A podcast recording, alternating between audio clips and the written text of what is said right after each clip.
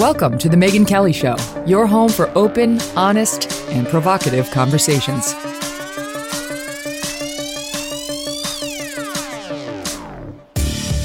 Hey everyone, I'm Megyn Kelly. Welcome to The Megyn Kelly Show. Is there anything going on in the news today? You guys hear anything interesting about possible break? Can you believe? Yet another indictment of former President Donald Trump. A second time since April. He's been slapped with charges. This time he's facing 7 federal criminal charges in connection with these classified documents found at Mar-a-Lago last year. And while that is a massive story, there's also a probably not unrelated significant development about President Biden and his alleged corruption. Allegations that he was involved in a multi-multi-million dollar bribery scheme when he was vice president. Remember that document we discussed with Greg Jarrett, talking about how the House Oversight Committee was trying to get its hands on this document in the possession of the FBI, in which a confidential informant said that there's proof that then Vice President Joe Biden and his son both took $5 million checks. Well, now we have it filled out. We didn't know the money last week. From some foreign government. Now we know it's Ukraine. Now we know it was $5 million each. This is an allegation, not yet confirmed. Well, they finally got their hands on that document. The FBI produced it to Comer and the House Oversight Committee after a lot of resistance this week. And it was downright shocking. And you've got even moderate Republicans like Nancy Mace, she's one of those like very reasonable. I don't want to call her a Mitt Romney type, but kind of closer to that than a Comer, is coming out swinging against Joe Biden. Some of these lawmakers suggesting they were shocked by what they saw in that form and accusing the FBI of having to intentionally drag its feet now for weeks in reluctantly producing this to the House Oversight Committee. Is it a coincidence that both of these things are happening on the same day? I don't know. We're not going to get conspiratorial here. But it is a fact that just as soon as Republicans got their hands on this document, this indictment drops against Donald Trump. It's unbelievable what's happening right now. It's distressing. It's disgusting. And it is alarming to any citizen who loves this country. There's a lot to unpack. We have some of the top legal and political minds in the country today to help walk us all through it all. VDH is here, Charlie Cook as well in our second hour. But we begin with Alan Dershowitz, professor emeritus at Harvard Law School and author of the new book, Get Trump, The Threat to Civil Liberties, Due Process, and Our Constitutional Rule of Law. Alan, welcome back to the show. So we have not seen the indictment. We think we know what's coming, but we don't know the actual parameters of it. We're told by Trump's lawyer, one of them, Jim Trusty, we believe it has 7 counts around the Espionage Act, around alleging multiple false statements and a conspiracy to obstruct justice. So let me ask you for your overall take on what we've heard so far and the charges against Donald Trump, on which he will be arraigned this Tuesday in a Miami federal courtroom. I'm not surprised. In my book, Get Trump, I predicted exactly this. I said he would not be indicted for merely possessing classified material, because then they would have to distinguish the case from Biden and from Pence and from Hillary Clinton and from Sandy Berger, that they would go after him on process crimes, and that they would probably use the espionage statute, the hated espionage statute, the statute that liberals have condemned for 100 years because it was used to go after Eugene V. Debs, war protesters, dissidents, etc. Now these same liberal Democrats are embracing the statute, saying expand it, extend it. And so there's nothing surprising about the fact that there's been an indictment. It's a big deal, though, because a federal indictment, which could prove to be very compelling, depending on what the evidence is far different than the phony state Mickey Mouse indictment that was rendered by District Attorney Bragg. That was laughable. This is not laughable. There's one piece of evidence that could be very serious. If there is, in fact, a tape recording, as apparently there is, in which the former president says, showing some material to some writer, I could have declassified this, meaning I didn't declassify it. If we get access, or if the prosecution gets access to that document, and it is as explosive as some have surmised, maybe dealing with attack plans against Iran. And if, in fact, the person who got it was not only shown it, but given it to read, that could be a serious violation of the Espionage Act. The rest seems like it's just typical prosecution going after people, not telling the truth to an agent, conspiracy to obstruct justice. It's the Espionage Act and that particular tape, which I think poses the greatest danger to Trump. But I think the greatest danger is posed to the American people. What we're seeing is both sides now weaponizing the criminal justice system. And I think the election of 2024 will be the first time in American history that the campaigns will be, oh, they're more criminal than we are. No, they're more criminal than we are. I just think that this idea of weaponizing the system against both the Bidens and against Trump is a serious, serious mistake and endangers the rule of law. Okay, I agree with you on all of that. But I do want to take a look at the specifics of the criminal charges as lawyers, sure, just to, you know, the lawyers don't get to go into court and say, this is an outrage. You didn't charge Hillary Clinton. Right. They're going to have to actually take a look at the elements and defend. And I think that's very interesting. Like, can they make the charge? Even if we don't like the prosecution, can they make it? Yes. Let's first of all, can we just talk about the fact that this is being brought in Miami instead of D.C. because they had a grand jury in D.C. They had a grand jury in D.C. Then more recently, they opened one up in Miami. And that's better for Trump. For sure, it's better for Trump if he's going to be tried in Florida than D.C. But, well, how did that happen? Well, I think the prosecution realized they'd have a real fight on their hands if they tried to indict in the District of Columbia. It would look like forum shopping and judge shopping. And they probably wanted to avoid that. The essence of the alleged crimes did take place in Florida. And therefore, that's the appropriate venue. Also, the luck of the draw. Apparently, Trump got a judge who he appointed. Now, that's judges who he appointed have ruled against him, obviously, as well. But it's good for the system that it's in Florida and that it's a judge he appointed, if that judge stays with the case, because it will make it less likely that Trump could just say, oh, this is all a fix. Maybe we'll get a semblance of justice. So I'm glad it's in Florida, and I'm glad it's in front of a judge who at least is not somebody with a record of Trump hating. Yeah. Do we know how she got the case? Judge Eileen Cannon, a Trump appointee. Unless she got it through the wheel, there's a real problem. Obviously, all judges in all federal criminal cases should be selected randomly through the wheel and should not be selected based on prior experiences in related cases, which sometimes happen. So I hope she was picked through the wheel. OK. And then the magistrate judge, who is the judge who's kind of underneath the district court judge, is somebody who's familiar with this case as well. They've both had prior dealings. She was appointed as a special master last year to review the material seized from Mar-a-Lago. Then the magistrate judge, again, lower than she is on the totem pole, Bruce Reinhardt, he also had a prior dealing with this. He signed off on the initial search warrant of Mar-a-Lago. I do believe he's a Republican. I remember looking at that, but of course, Trump didn't like him, but just for what it's worth. So now we've got these two judges who for now are supposed to be overseeing this proceeding. There is breaking news. One of the charges, again, we have not yet seen the indictment that'll come, we think, next week, though Mike Pence is insisting it ought to be released by close of business today. We believe charges under the Espionage Act, as I said, multiple false statement charges and conspiracy to obstruct justice. Now, obstruction of justice, we kind of expected, frankly. That was like kind of predicted by many people because they accused him of not complying with the subpoena to turn over all the documents, especially the classified documents, turn them over. We can get into why they don't think he did.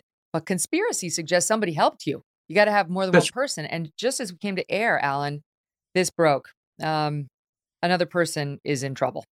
Here it is. Stand by. Washington Post. Oh, no, hold on a second. Let me go back further. Walt Nauta, N-A-U-T-A, an aide to former President Nauta. Former President Donald Trump has been indicted as well in connection with special counsel Jack Smith's investigation into the mishandling of classified documents. This is the guy, Wall Street Journal first reported the indictment.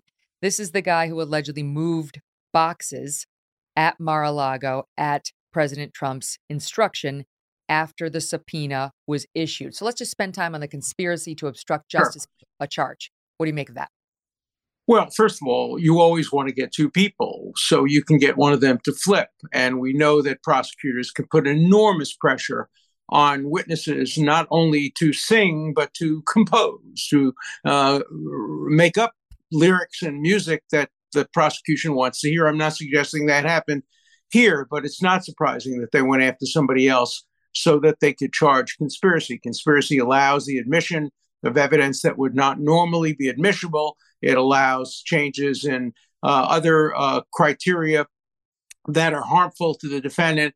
Conspiracy is the plaything of prosecutors, and they love it, and they'll do it whenever there's any possibility of getting a conspiracy charge. One of the first motions the defense will make is to strike the conspiracy charge, alleging that the co-conspirator is really not a co-conspirator. They will also argue that moving boxes is not necessarily an obstruction of justice. Remember, this is not the Richard Nixon case. In Richard Nixon, there was destruction of evidence, paying of bribes, open and shut obstruction of justice. These are, it looks like, closer cases. Again, I think the strongest case would grow out of the tape recording of Trump admitting that he had possessed and was showing to somebody material that he could have but didn't classify.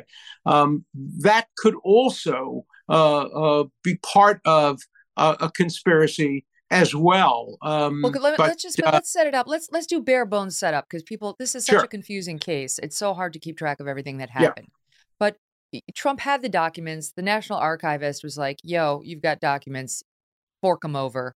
And Trump sent some, but the National Archivist found classified information in what he sent and then notified Justice saying, you got a problem on your hands. He's got classified documents.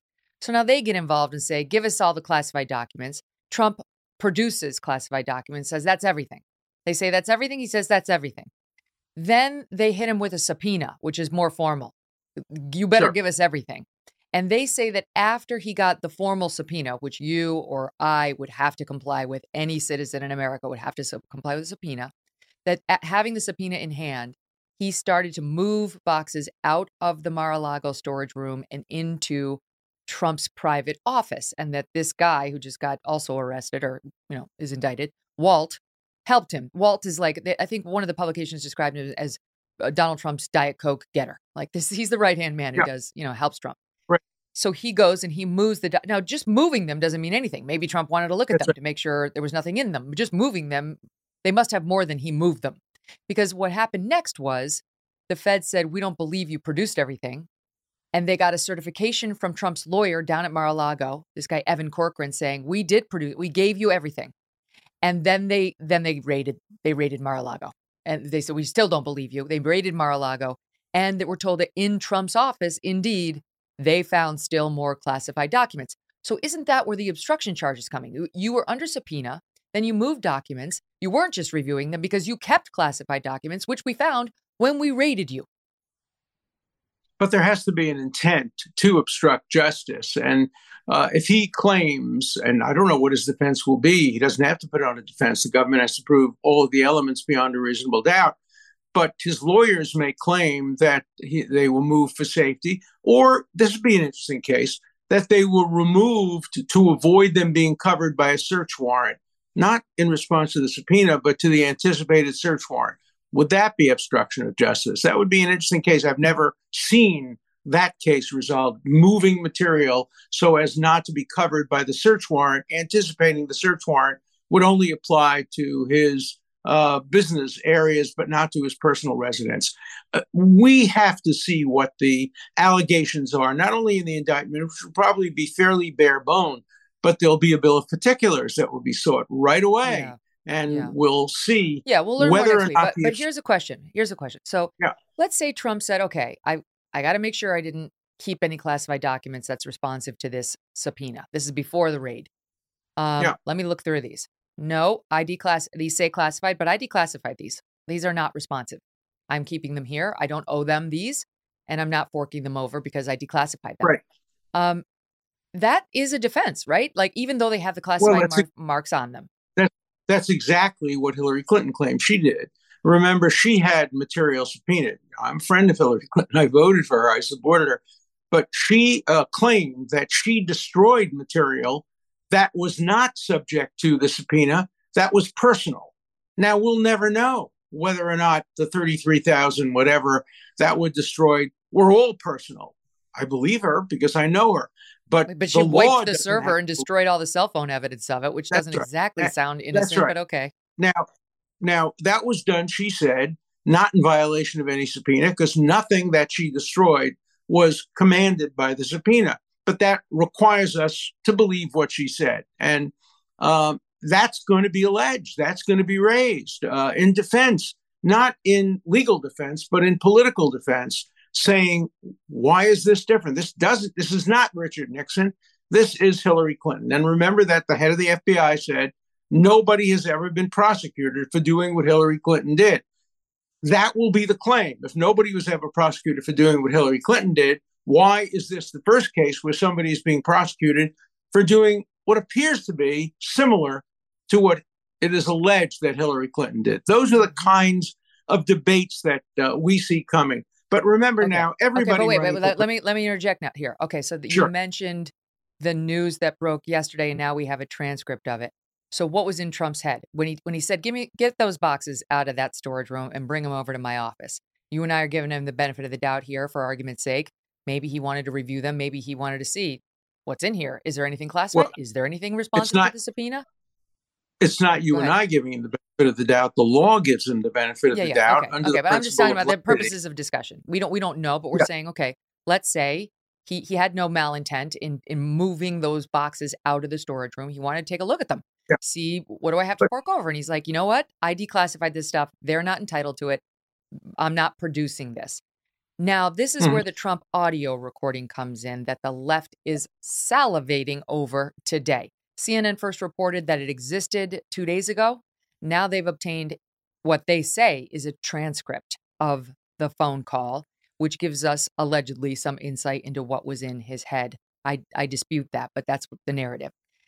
Here's the headline. Donald Trump admits on tape he did not declassify secret information. So this goes right to the heart of it. No, he could not possibly have been looking at classified documents and saying, I declassified, because this audio tape shows he knew he hadn't declassified anything.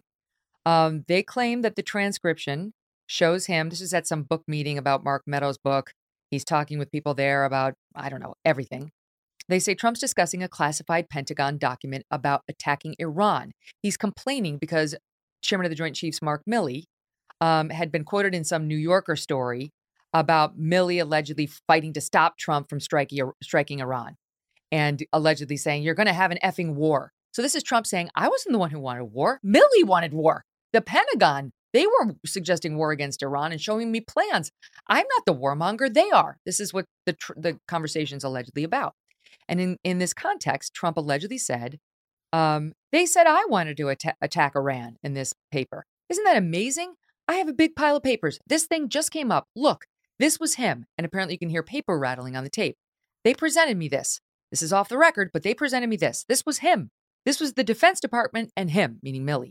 We looked at this. This was him. This wasn't done by me. It was done by him. All sorts of stuff. Pages long. Look, wait a minute. Let's see here. I just found, isn't this amazing? This totally wins my case, you know, except it's like highly confidential, secret. This is secret information. Look at this. Per CNN, he then asks someone in the room if he can declassify it. And then he says, as president, I could have declassified, but now I can't.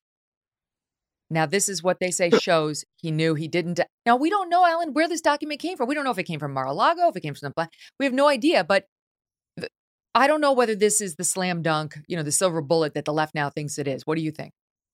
Well, I think it's a smoking gun, but, you know, smoke sometimes can be caused by fire, sometimes by arson.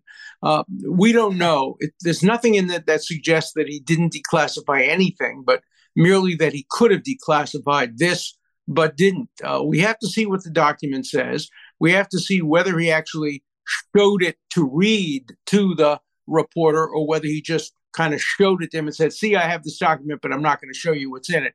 It all depends on the specific facts, but it sounds like it's the most serious piece of evidence. And it's a tape, which is juries love to listen to tapes. They love to think they're solving mysteries. And and therefore, this is a very, very compelling piece of evidence that may turn around perceptions and say, because if Trump really did, if he issued a sweeping order, as he's now been claiming, just declassify everything. Declassify everything right before he left the presidency, then why would this document not have been declassified? Why would he be sitting there, you know, a year later saying, I didn't declassify this, and saying it's secret, and asking, can I show it? Oh, no, I can't. By the way, the prosecutors then subpoenaed the document and say they still don't have it.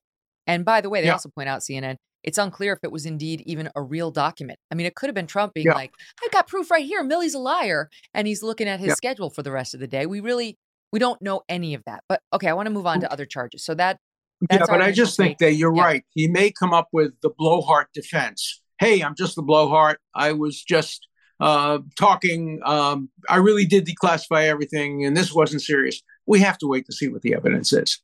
OK, so that's our first look at this conspiracy to obstruct justice charge. But the most interesting charge, I think, is the espionage charge. Yeah. And Andy McCarthy has a great piece on National Review dated yesterday. And he says, and he says the most interesting thing to him is that Trump appears to be getting charged under, I won't bore you with the statute number, the audience, but under subsection D of the Espionage Act, not subsection F. Now, subsection F criminalizes grossly negligent behavior in the protection of documents that relate to national security. This is what most people get charged under. You were grossly negligent, you know, President Biden, when you took that document and left it by the Corvette. They seem to be trying to distinguish President Trump's behavior, I would suggest, because they understand there's a political element here. They're not charging Biden. They're not charging Pence. By saying, you're different, President Trump. We're charging you under a different subsection that criminalizes the willful mishandling of documents relating to national defense. You knew you had it. You didn't protect it adequately, and then you refused to fork it over, however they're going to make that case. But what do you make of that distinction? Because I think most people were thinking he's going to be looking at the grossly negligent handling. They've changed it. They've upped it to the willful mishandling. Well, I think it's very smart of the prosecutors to do it if they have the evidence that can prove it. Now, proving willfulness is not easy to do. You can't get into the mind of people. And there are many, many defenses to willfulness. And actually, the Supreme Court in recent years has made it harder, not easier, to prove willfulness. So I think what we see is the prosecution made a gamble. They decided that politically, they're better off charging willfulness, even though it makes it harder for them to prove the case. So they get a stronger indictment. And if in the end they get an acquittal on that charge, well, that's the jury, not us. To me, this is evidence that this is political. Not that we needed more, but I mean, it's further evidence that this is political. Because why wouldn't, as a prosecutor, maybe you charge both, and we'll see, maybe they did that. But to me, this is an obvious attempt to distinguish his behavior from Joe Biden's. Why are they doing that? They're trying to cover their butts. Well, no, I think it's also an attempt to distinguish it from Hillary Clinton, because Hillary Clinton, remember, Comey said what she did was negligent, but nobody is prosecuted for negligence. Basically, they're trying to distinguish from what Comey said about Hillary Clinton, as well as Joe Biden and Pence. And by doing that, they make it more justified to indict, but harder to convict. Now, you say it's political. Let's remember the indictment is almost certainly drafted by the special counsel, the independent counsel, and Garland doesn't generally get to undo that unless it's in violation of Justice Department rules and regulations, which is a high standard. So the defenders of the indictment will say that this was not political. It was not done by the Oval Office or by the Justice Department. It was done by a very experienced and highly regarded independent counsel. That will be the case, but we'll wait and see what the indictment says before. And Jack Smith has a good reputation. He has a good reputation, but you and I both know this is Merrick Garland doing this, and Merrick Garland answers to one man, and it happens to be Trump's rival for the presidency. Well, I'm not sure I agree with you that Merrick Garland does this. He has a role to play, but I don't think he has been directing this on a day-to-day basis. I think that who controls Jack Smith? Who does Jack Smith answer to? Who does Jack Smith answer to? Well, Jack Smith doesn't answer to anybody unless he violates the standards of the Justice Department. But, you know, those standards are vague and broad. And obviously, you're right. Garland could have squashed this had he wanted to. So it may be that Garland's inaction is more important than anything he actually did. Again, let's wait and see what the indictment says. The thing that may very well violate Justice Department policies is the timing. Here we have a situation where there is no good timing for this trial. Either it will be just before the primaries or during the primary season, just before the election or after the election. There's no good time to bring a case like this, which is why unless the case is a slam dunk, it should never have been brought. You do not indict the man who's running against the incumbent president unless you absolutely have to. This is not a case for typical prosecutorial discretion. Oh, well, maybe yes, maybe no. I'll exercise my discretion. This is a case that has to pass the standard of we have no choice. We have to indict. Mm-hmm. And it doesn't. It clearly doesn't. And it doesn't comport with their history with respect in particular to Hillary Clinton. That's the worst case for them. Because it clearly shows the double standard. I mean, 100%. Alan, it's such a pleasure. Thank you so much. My pleasure. Thank you. We've got more on the indictment as two other legal eagles join us right after this. And also what's happening in the investigation against Joe Biden. We're learning more about a grand jury, about an investigation happening right now in Delaware into his alleged misdeeds. He calls it all malarkey. But the House Oversight Committee just got its hands on this potentially damning document, and we're going to take a dive into that, too. Join me now with more Arthur Idala. He's a trial attorney and managing partner of Idala, Fortuna & Caymans, and also Dave Ehrenberg. He's the state attorney for Palm Beach County, Florida, where Mar-a-Lago is located. Guys, welcome back to the show. What a day. First time in American history, a former president has faced federal charges, his second indictment since March. Can I just ask you as lawyers, I have no dog in this hunt, you know, when it comes to Trump or anybody else and the nomination. I do as a citizen, as a recovering lawyer, as somebody who cares about the justice system and its equal application. I'm disgusted. To me, this seems fucking blatantly political. Forgive me. Sorry. And it's upsetting me. What is going on? It's just disgusting, Arthur. The Hillary Clinton juxtaposition is the most compelling one. She scrubbed her servers. She destroyed her cell phones. She had classified information that she did not turn over. And Comey came out and said, there's no crime. And now, because it's Donald Trump, who, by the way, had the power to declassify, unlike Hillary, and he looks like he's regaining steam to recapture this nomination, he's got to be charged. And it looks like he's probably going to be charged in Georgia, too. That's the third. That would be the third indictment. And Jack Smith may have a fourth indictment up his sleeve because he's investigating him for Jan 6th, too. So the reason why I'm, and this is not a good reason, but the reason why I'm not maybe as upset as you are, and Dave, you can take the fifth on this. I watch this happen all the time. It's called selective prosecution.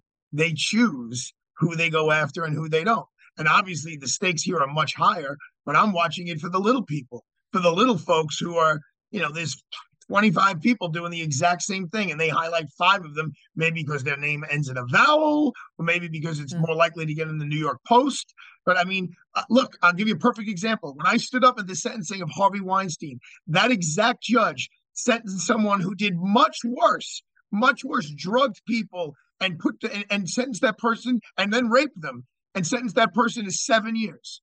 Harvey, on a lesser crime, he gave 23 years. So I mean, it's the system's not fair. So that's why I sense your outrage. But sadly, doing this for 3 decades, I'm not surprised by it. What do you think, Dave? Because I recognize Trump's behavior, as alleged, is different from the behavior in some ways of Joe Biden and Mike Pence, because he was hit with a subpoena and they're alleging that he did not comply with it, that he moved boxes around, that he willfully deceived the feds who were trying to get whatever he had done. That's the allegation. We'll see whether they can prove it.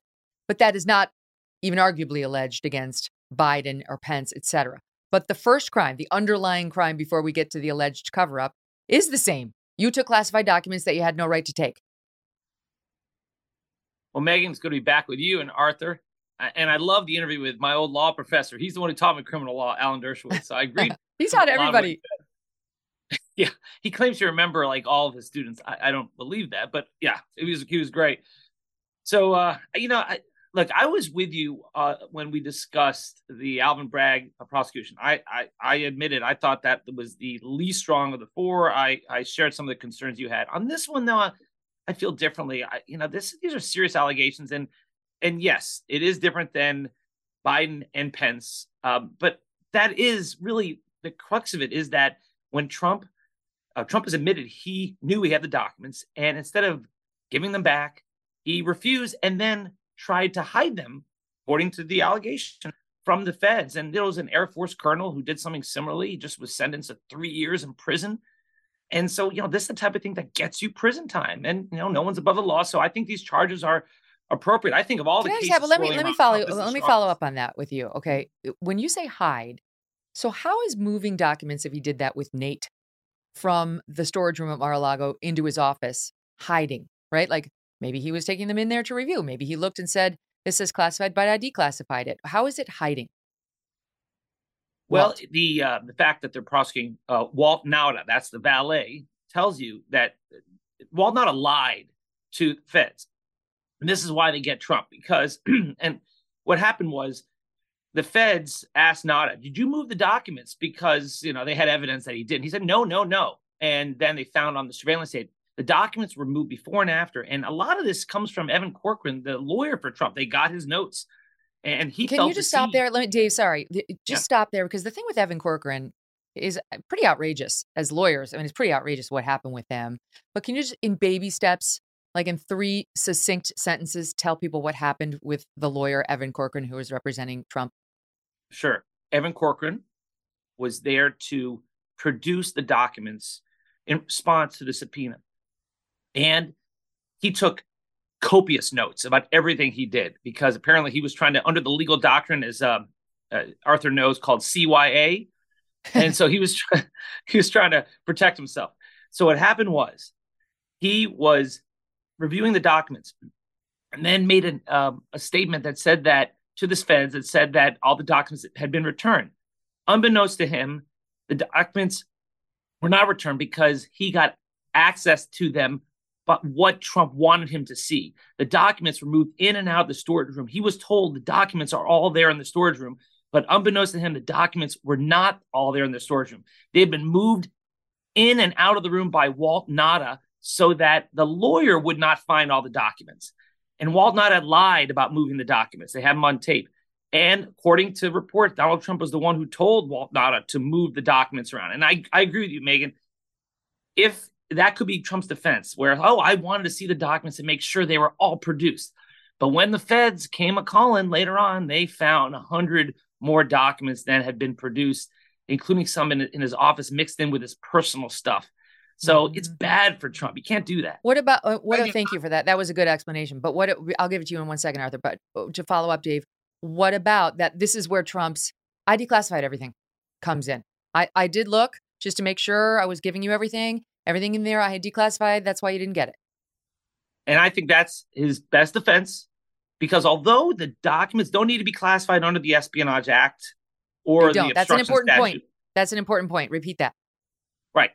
Under the Espionage Act. And I would love to talk about 793 without getting too technical, because there's an important point in there. But under the Espionage Act, the documents only have to pertain to sensitive national security, not classified. They do not have to be classified. So number one, that is critical, and it's bad for Donald Trump. Right. But prosecutors, and Arthur knows this, we prosecutors are risk averse. We don't like to bring cases unless we can eliminate any potential defenses. And it's our concern, if I had a case like this, that a single juror would think, yeah, maybe Trump actually believed he had the power to declassify. He was president. He had broad authority to declassify. So maybe he believed it, and that's some reasonable doubt. So what the feds were trying to do is to debunk that defense. And when they got that audio recording that you just discussed with Professor Dershowitz, that was the final piece of the puzzle. Not only do the documents not have to be declassified, or not have to be classified, but also they've got Trump on tape saying essentially, yeah, I would love to show it to you, but I can't because they're not declassified. Mm-hmm. And then he shows it to them anyways.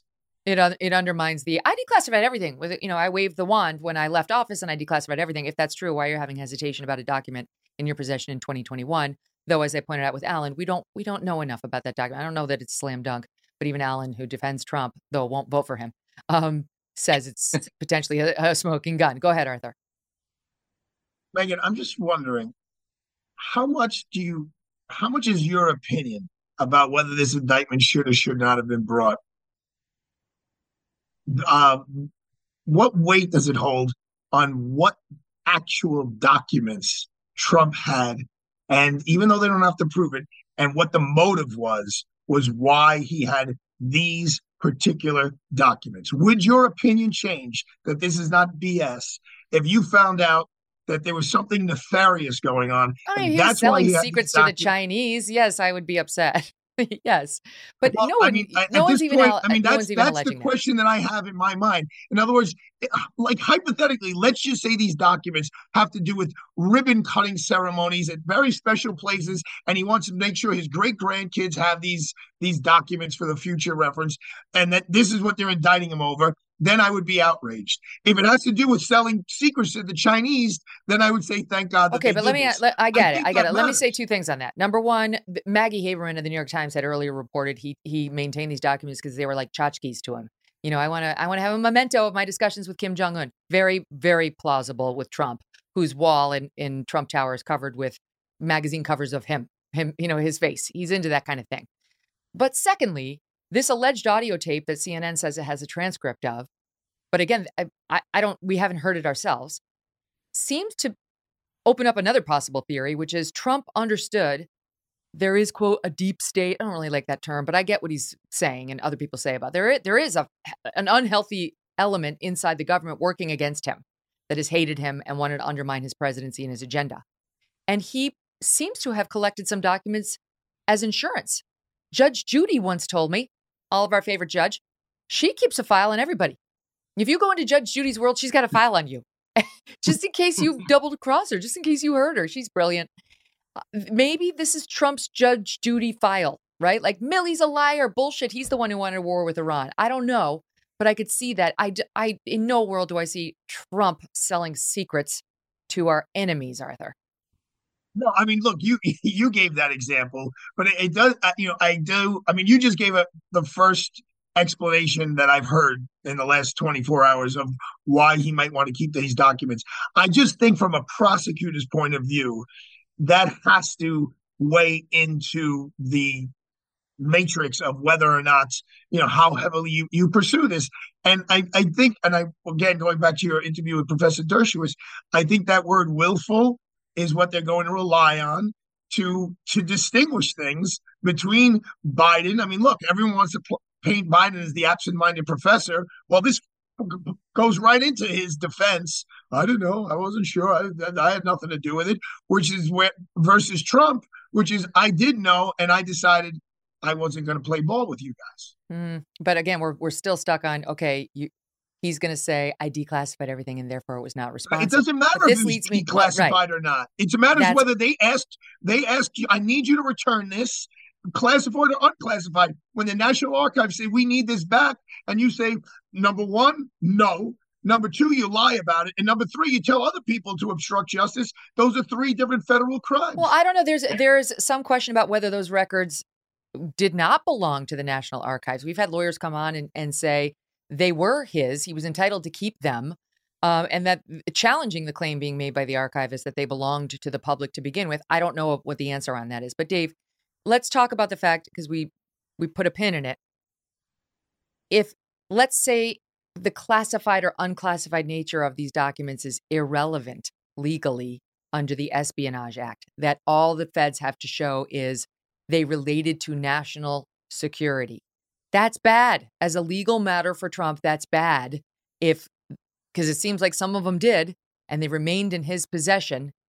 What your take is, you want to talk about subsection D, which he was charged under, whereas the gross negligence is subsection F. Actually, Megyn, I want to talk about subsection E to get in the weeds. But here's why it's important, because under the search warrant where they searched Mar-a-Lago, it was backed up by an affidavit. And the affidavit from the FBI agent specifically cited 18 USC 793E. It never cited F. So I never even considered F to be a possibility. I think it's always been about E all along. And if this case ends up being about D as a separate section, I'd be surprised. I think it's still about E because that was part of the search warrant. But they're alleging willful. They're alleging. Well, we haven't seen it, but reportedly they're alleging willfulness. Keep going. Well, okay. Under E, and just so I'm going to say the difference between D and E are the following. Under E, you have to have someone with unauthorized possession of the documents. So they're saying as a former president has unauthorized possession. And then that person has to willfully retain the documents and fail to deliver it back to the feds. Now, the difference between that, which I think applies, and D is D says you lawfully have possession of the documents. We're going to say that as president, you lawfully have possession of the documents, but you willfully failed to return them on demand. So that's the difference. D says you have to have a demand to return them. E doesn't require a demand. And D says you're allowed to have it before we ask you to forward them back. E says, no, you were never allowed to have them. So what's the bottom line? Why does any of that matter? How does that help or hurt Trump? Well, I think that as long as it's not F, I mean, and if it's D or E, I think they got him. If it's E, I think maybe a little tougher. I thought they'd always proceed under D because you have to say that you are someone who has unauthorized possession of the documents. And that's where the whole declassification stuff comes into play. So even though still classified, and you didn't declassify, then right. then you are unauthorized to have them. Well, either way, they're saying you had them and you shouldn't have had them. And once we asked for them, you had an obligation to turn them back over. That's what they're going to argue. You got to give Jack Smith some credit. Like, I'm pretty sure, he's an Eastern District guy. He's here in my backyard originally. He's the special prosecutor. I'll bet it all on the fact that he has investigated that these are documents that any former president of the United States is not allowed to tell the National Archives, no, you can't have this. He would not make that kind of a rookie mistake. I know. Go ahead.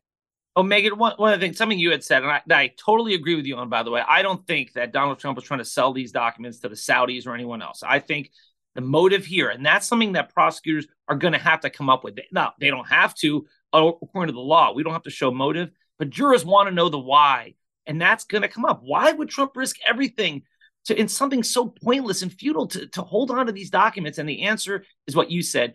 He likes to be the big man when he entertains guests. That's why he has Shaquille O'Neal's shoe at Trump Tower. He likes to show these things off, and I think that's really the motivation here.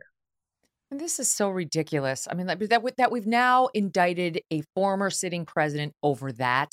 Like, let's zoom out for a minute. Okay, like I recognize maybe they got him legally. I don't know. We'll find out. But to indict the frontrunner for the GOP nomination by Joe Biden's Justice Department and a guy who was just the sitting president is another before and after moment. We discussed this with the Bragg indictment. Only this one actually may have some teeth, and he actually could serve 10 years in prison over it, Arthur. Are we really going to throw Trump potentially in prison because he was kind of a jerk about withholding these documents that he 100% had access and the right to have for at least 4 years? So I'm glancing at my phone only for a second because he did get good news today, Trump. He pulled a great judge, and he pulled one of his appointed judges. Yeah, we talked about that. Yeah. Okay. So, I mean, in federal court, that's day and night, Megyn. I mean, just so people understand, in state court where Dave is, if Dave charges somebody, I go in, I sit with Dave. He and I work out a deal, and basically a judge rubber stamps it. That is not how it works, and that's how we work with Alvin Bragg. Tacopina goes in, sits with Alvin Bragg, they cut a deal, and the judge rubber stamps it. In federal court, the only deal you cut is what a guideline range is. And then it's up to the judge to go in that range, below it, or above it. So the judge, the pull of the judge matters a lot, like not a little, a lot. And, he's also in a jurisdiction where I don't think the U.S. Attorney's Office really played games, or the Department of Justice played games. They brought it in the jurisdiction where the most crimes were charged or were committed, according to them, even though it's a very favorable jurisdiction to Donald Trump. The Department of Justice, Megyn, they figure out a way to get his jurisdiction on the littlest thing. You made a cell phone call from Florida to New York during this crime, and it hit off a cell tower in New York. This is true. And therefore, we now have jurisdiction to bring All these crimes that happened in Florida, in New York, they could have done something like that here. They didn't. Obviously, Trump is in a much better place in southern Florida than literally maybe anywhere else in the country. Mm-hmm. So, you know, I don't see Donald Trump in any scenario maybe doing even any jail time, especially now that he pulled this particular judge. I mean, it would just be absurd. And by the way, for the record, you can run for president from prison. There's a question about whether you could actually be president from prison or whether they would stave off your sentence so you could actually just be president and then deal with it. Can he pardon himself? If he won, I think he can pardon himself. It's not clear, but I think he can, having looked at the law. But what if he doesn't win? If he runs and he's under these charges and Biden wins, you're not going to get a pardon. If DeSantis were to get the nomination, I think DeSantis would have to pardon him, just politically speaking. But David, just let me ask you, as a prosecutor down in this area, I mean, how do you see this playing out in terms of, like, because he's exposed to decades in prison potentially. I mean, he has no prior record, but there will be guidelines that determine what he'd have to go away for if he were to be convicted. Yeah, the guidelines are much lower than the maximum. So although it's tempting to look at the maximum 10 years in prison for espionage and 20 years in prison for obstruction, he would get a lot less than that. Few years? You know, the Air Force colonel who did something similar got 3 years in prison. So, yeah, it's possible he gets somewhere around that if he's ever convicted. And Arthur's right that Judge Cannon is someone who's already been controversial because she made some rulings that got her repudiated by the 11th Circuit, favorable to Trump about the special master. That's as good of a judge as Trump could ask for here. Here's another thing. They're all talking about how this case is in Miami. I think the appointment of Judge Cannon shows that this is most likely going to be up here in West Palm Beach, Fort Pierce, not down in Miami. Now, that is better for him than D.C., although not as good as Miami. But you compare it to D.C. If Jack Smith had filed this in Washington, D.C., it would have been a lot better for prosecutors. This shows that he's actually trying not only to convince the court not to delay matters over venue, but he's also trying to, I think, make a statement that he's going to get the indictment in a red state, in Trump's home state. If he did it in D.C., Trump got 5% of the vote in Washington, D.C. in 2020. Well, the other thing Trump has to worry about is the DOJ. They don't bring charges unless they have you. They really very rarely lose cases. True. So that's very true. That's what's scary for President Trump right now. As much as we want to say it's going to help his poll numbers, it probably will. We'll do the politics of this next. He's 76 years old. You know, he doesn't want to go through this. He's not going to be serving decades in prison. He doesn't have that left in his life. So in any event, you guys, great discussion. Really appreciate your insightful analysis, and we'll do it all again soon, I'm sure. I'm a little scarred, Megyn. You cursed twice during this segment, but I know. Children do watch the show. Twice. They know sometimes I have a potty mouth, but only when it's justified. You guys are the best. Thank you so much. Thank you. Meg. All right. Up next, we're going to get into what's happening with Joe Biden and the revelations on this potential case against him. This bribery allegation is heating up and it's ugly. I mean, when I see somebody like Nancy Mace weighing in on this in the way she did, I pay attention. It's one thing to have his haters saying he did something bad. It's another thing to have somebody like that. I'll tell you what she said. Stand by. We have discussed the legal issues at play at length, but perhaps just as significant are the politics. Trump defenders calling this indictment nothing short of election interference. I mean, there's genuine outrage in response to this indictment. They are playing with fire right now, arguing this is banana republic type stuff. His detractors, the ones who wanted to give BLM a total pass and Hillary Clinton a total pass, say no one is above the law. No one, not even a former president and the leading Republican contender for 2024.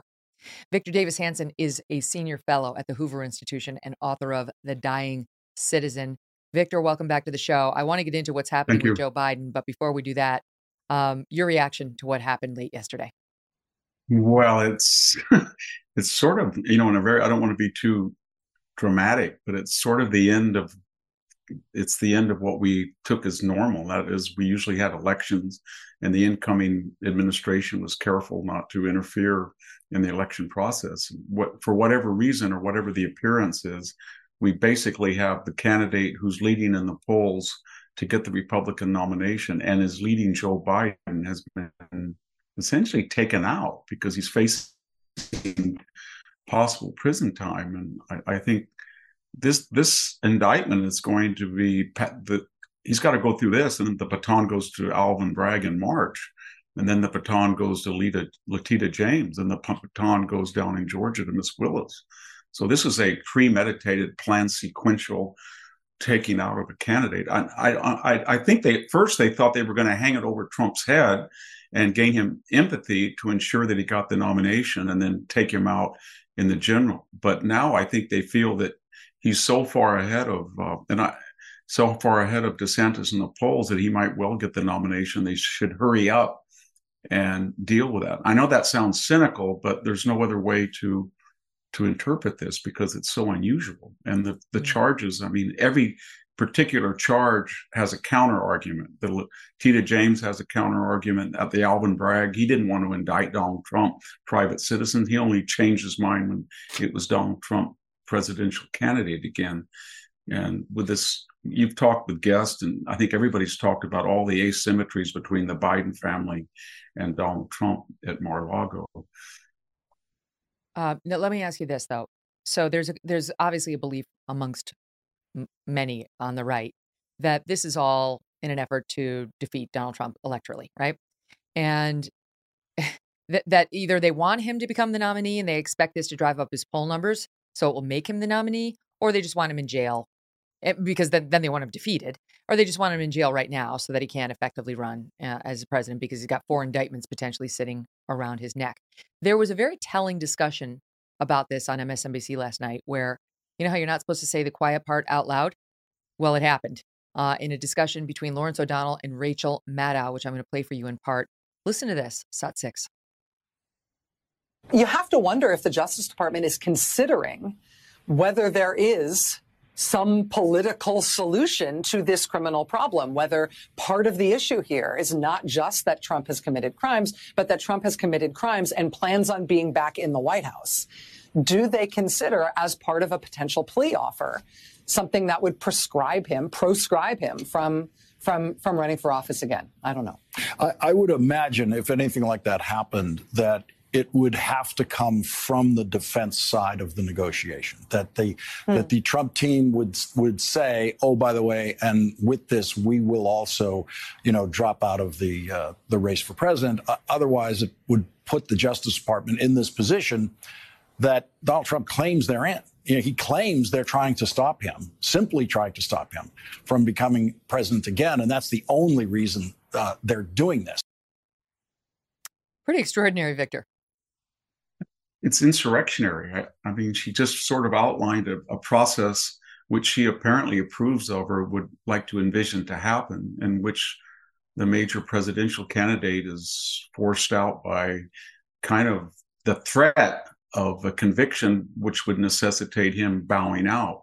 I don't know what she would say if the tables were reversed, and given all of the Biden family's exposure to bribery and quid pro quo, money for exchange of special treatment to foreign governments. If somebody said that about Biden, maybe the DOJ or special counsel would say, well, Joe Biden can not face prison if he dropped out and quit the presidency. So this is very dangerous what they're doing. And, it not discussed with any judgment, by the way. Not discussed with any. That would be horrible. My God, that would make us a banana republic if this is political. Yeah. Just saying, oh, gee, you have to wonder whether there's some political solution here, whether part of the issue is not just that Trump committed crimes, but he's planning on being back in the White House. Right. You do have to wonder that, Rachel. That's what most of the country that isn't a hard partisan hack is concerned is happening right now. And we have a deep problem with it. We do. And they seem oblivious. They're so morally smug and narcissistic. They don't think that anybody on the right would ever cease playing by the Marcus of Queensberry rules and just say, you know what? These people don't understand anything. And when we take power, we're going to clean house. And we're going to do it legally, but we're going to clean house. They get outraged and shriek. And this is after the Russian collusion Mueller hoax. It's after the Russian disinformation laptop hoax. It's after the bogus first impeachment. And they keep doing it and pushing the envelope, jumping the shark, whatever metaphor you use. And they think that every American is going to take it. But at some key point, this is kind of a force multiplier to the chaos that's going on the border with crime, with homelessness, the whole transgender thing. And people, you can start to see it with the polls, the recent poll that people are more likely to identify themselves really in recent memory as conservative, or the Bud Light, the Target, the Dodgers, the Disney pushback. I don't think they understand. They keep poking, and they're creating a really angry American public that's also afraid, Megyn, because they feel that if you've got people at the highest levels, like a McCabe that can lie under oath 4 times, or like a Comey that can feign amnesia 245 times, or Clapper or Brennan at the highest, CIA directors, and they can lie and admit they lie, and there's no exposure, or Hillary can destroy devices under subpoena, or the FBI can wipe clean telephones under subpoena, then, and there's no consequences, then people say to themselves, well, we don't have a country anymore. You can get away with all of this and justify it for political necessity on the part of the left, and it's not viable. How can we ever lecture people in the Middle East and Asia about the wonders of democracy and how they have to emulate our system?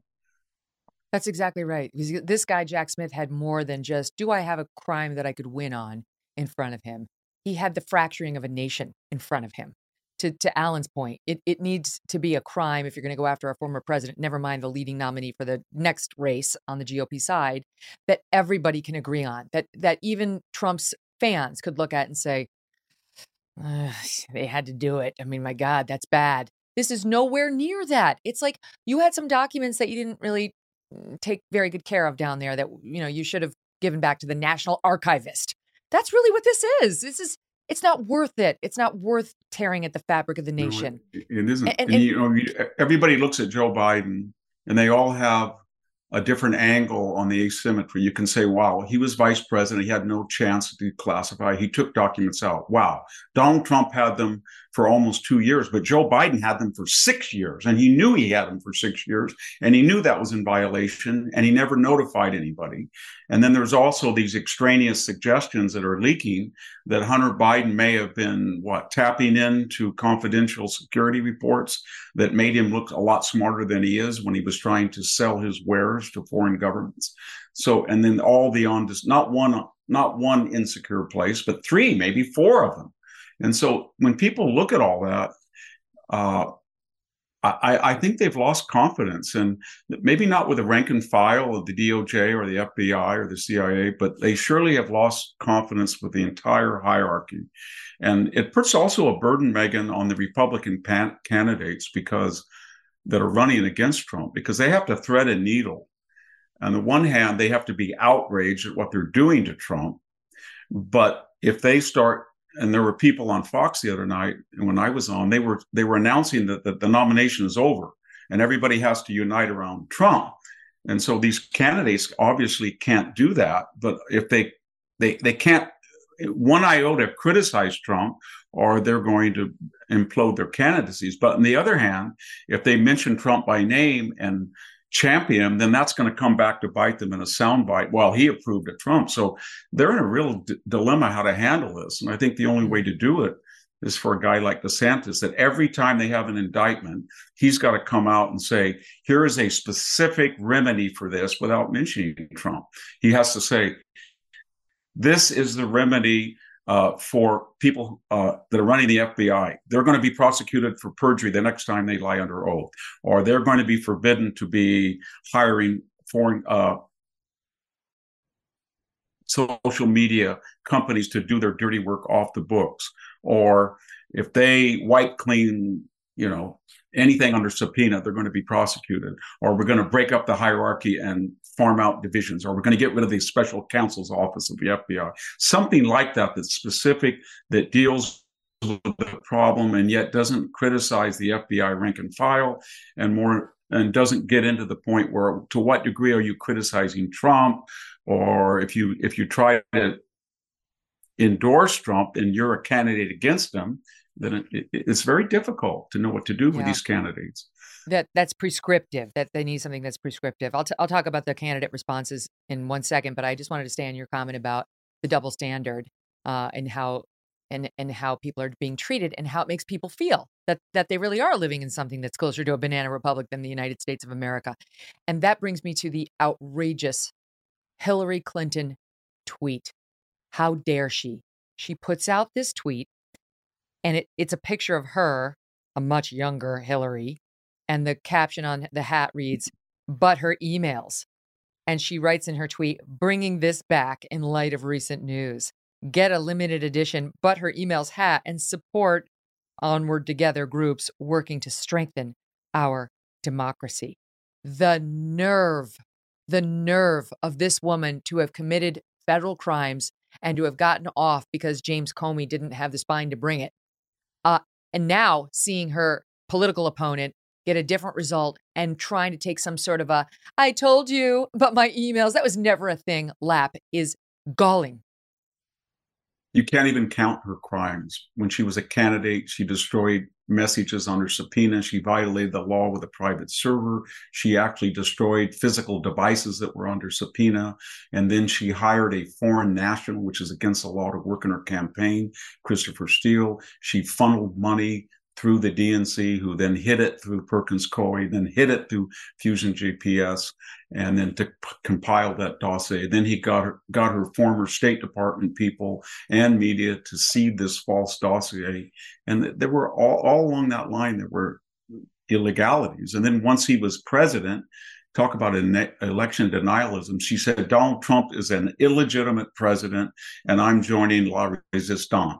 That's insurrectionary.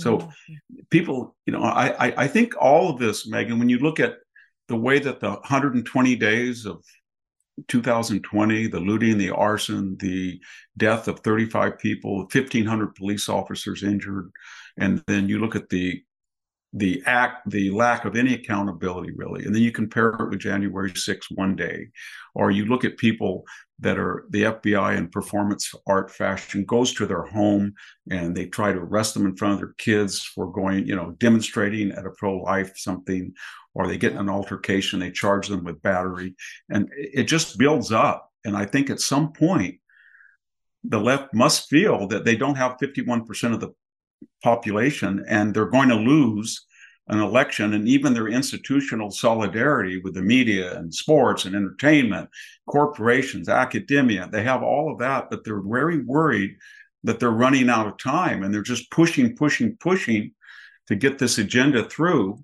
And the agenda is not just policy, it's persons too. But at some point, they're really risking it because people are really, really angry. And they're not, and the Democrats aren't going to control everything. Republicans take party; they're not going to take prisoners. That's the thing, right? So it's absolutely. Like if Republicans win this next presidential election, God help the Democrats, because if you don't think that they believe turnabout is fair play, you haven't been paying attention to our politics over the past 5 years.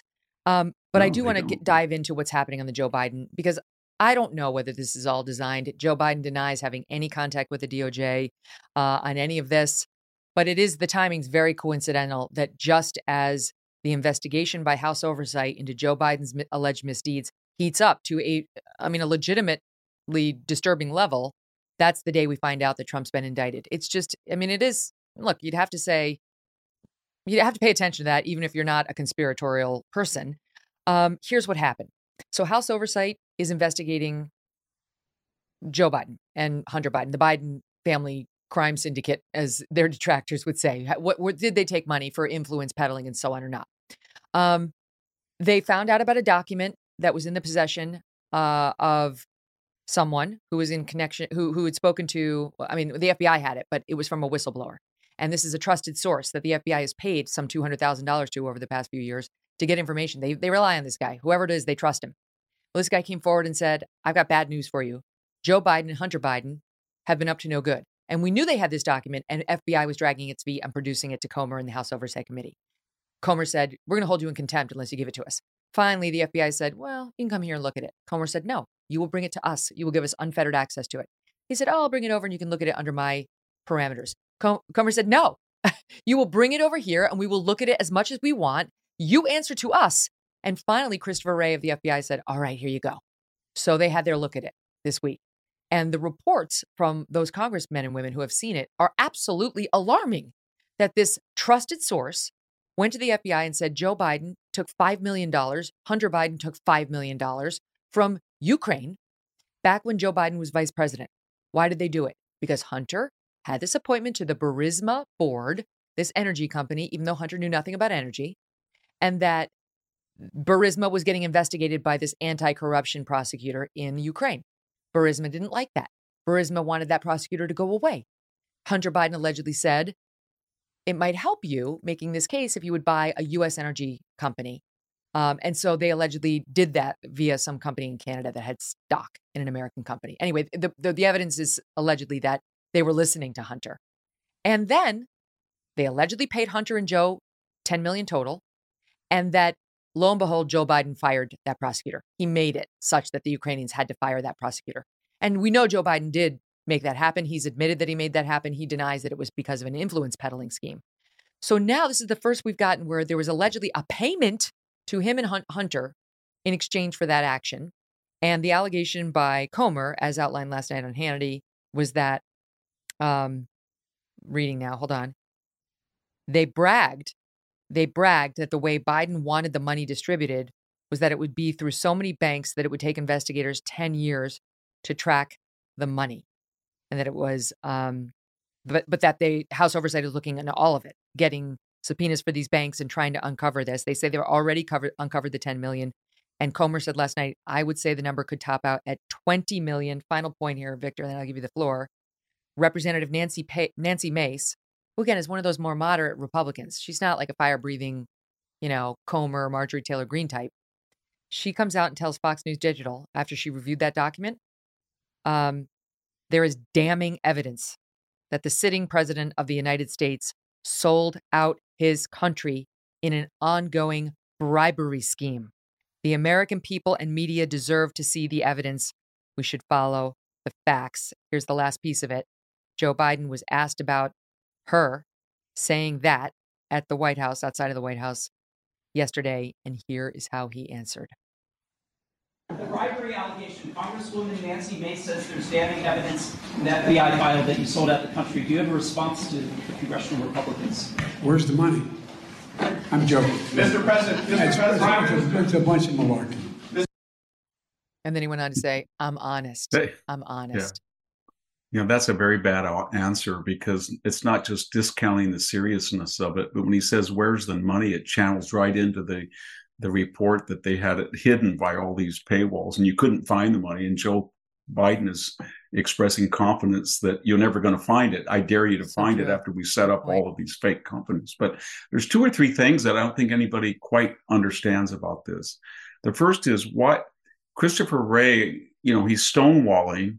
And I guess he thinks he initially thought that he was Eric Holder and Fast and Furious, where the left just says, I'm not going to obey a Republican subpoena. But they blew that up, as they do with all the institutions, when they went after Steve Bannon and convicted him and sentenced him to refusing a congressional subpoena. So he should have known that now there's a new precedent. You don't do that, even if you're the FBI director. The second thing I don't understand is that this two-page document wasn't classified.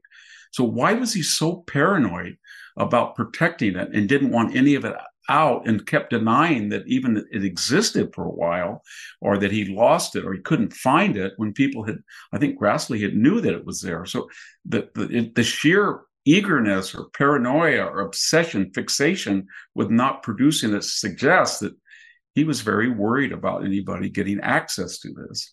And then the third is, when they talk about these millions, 5 million to Hunter, 5 million to Joe, and perhaps more, and they say, Joe says, show me the money. But this is not hard to find. Joe Biden was vice president in 2009. He exited office in January of 2017. Then he had 4 years as a private citizen. He's got about 10 years. He filed tax returns. And all they have to do is look what he reported and then get an IRS investigator and said, this is how he lived, or these are the homes he bought, or this is the expenses that we can document, and they don't match up. And so that's very stupid when people screw with the IRS and they say, show me the money, or, when they don't report large amounts of income and they think the IRS cannot calibrate their expenditures. And so I think that it's a very easy thing to find out if they get the power to trace down all of Joe Biden's bank accounts, all of his deposits, and then the type of huge expenditures for houses or other things that he purchased, and or he gave the money to Hunter. And we know that's true because Hunter is facing, from all the leaks, serious IRS exposure. And it's based on the fact that they feel that he hasn't reported income commiserate of the type of money that he was spending. And so I think it's demonstrable, and that may explain why Wray was so scared to release that, because he thought it might be explosive enough to bring down a president. Mm-hmm, right. And it's not apparently some nutcase who they're relying on in this document. It is an informant that the FBI has trusted for a number of years. And that is what leads some to believe there's a connection, that just as the investigation into Joe Biden for the first time, it names Joe Biden. All the rest so far has been circling around the Biden family, yes, the brother, the son. This is Joe Biden as vice president, allegedly sold out his country, as Mace said. You know what's that same day, we find out Trump's been indicted. And I will say this, I want to correct myself. He didn't say I'm honest in response to that soundbite about, it's all malarkey. I didn't take money. He said it about whether he interfered with getting the DOJ to come after President Trump. Many people see a connection here, but here for the record is how Joe Biden responded to that allegation in South Florida. You notice I have never once, not one single time, suggested to the Justice Department what they should do or not do relative to bringing a charge or not bringing a charge. I'm honest. It's just a pro tip. You shouldn't say I'm honest if you want us to believe you're honest. Don't say that. That's not what honest people say. Go ahead. Nobody's going to believe that because Anthony Blinken called up Mike Morrell, and he was the ramrod for the Biden campaign. He doesn't do anything unless Biden knows. And he was worried about Biden was going to be in a debate with Donald Trump in the 2020 election. And he said, round up 51 intelligence experts. So we know that Joe Biden is perfectly willing, even as a candidate, to interfere with government bureaucrats and get them to have a narrative that he can use. That's and so that's what, and when I almost thought he'd say, believe me as a Biden, and that's a giveaway that he's lying. But the problem, again, is with all of this is that Joe Biden, we can say it without any doubt that the FBI interfered in the 2016 election with the whole Crossfire Hurricane bogus operation. We can say with pretty good certainty they interfered in the 2020 election in two fashions. They were contracting out to Twitter and probably Facebook to suppress information that would have been embarrassing to Joe Biden. And more importantly, the FBI had in their hands a laptop, which they knew was Hunter Biden's, because Tony Bobulinski had said that these messages were genuine and there was no evidence that it was Russian disinformation. And they put that on ice to help Joe Biden in the debate and his candidacy. And now we have a third time, Megyn, where it's the most egregious. They're interfering in the 2024 election. And at some point, people are going to say, we don't have a republic. These people are totally out of control. They either have to face severe prosecution and legal exposure, or we've got to take the whole hierarchy and fire them and break up the agency or do something, because these people are very, very scary. And I think a lot of Americans, they're angry, but they're also scared. They think at any time, anywhere, anybody on anything can have their lives destroyed, as we saw a lot of people, parents at a school board meeting or a protester at an abortion clinic, and you just protest, and they show up in performance art fashion at your home, church, and Latin mass.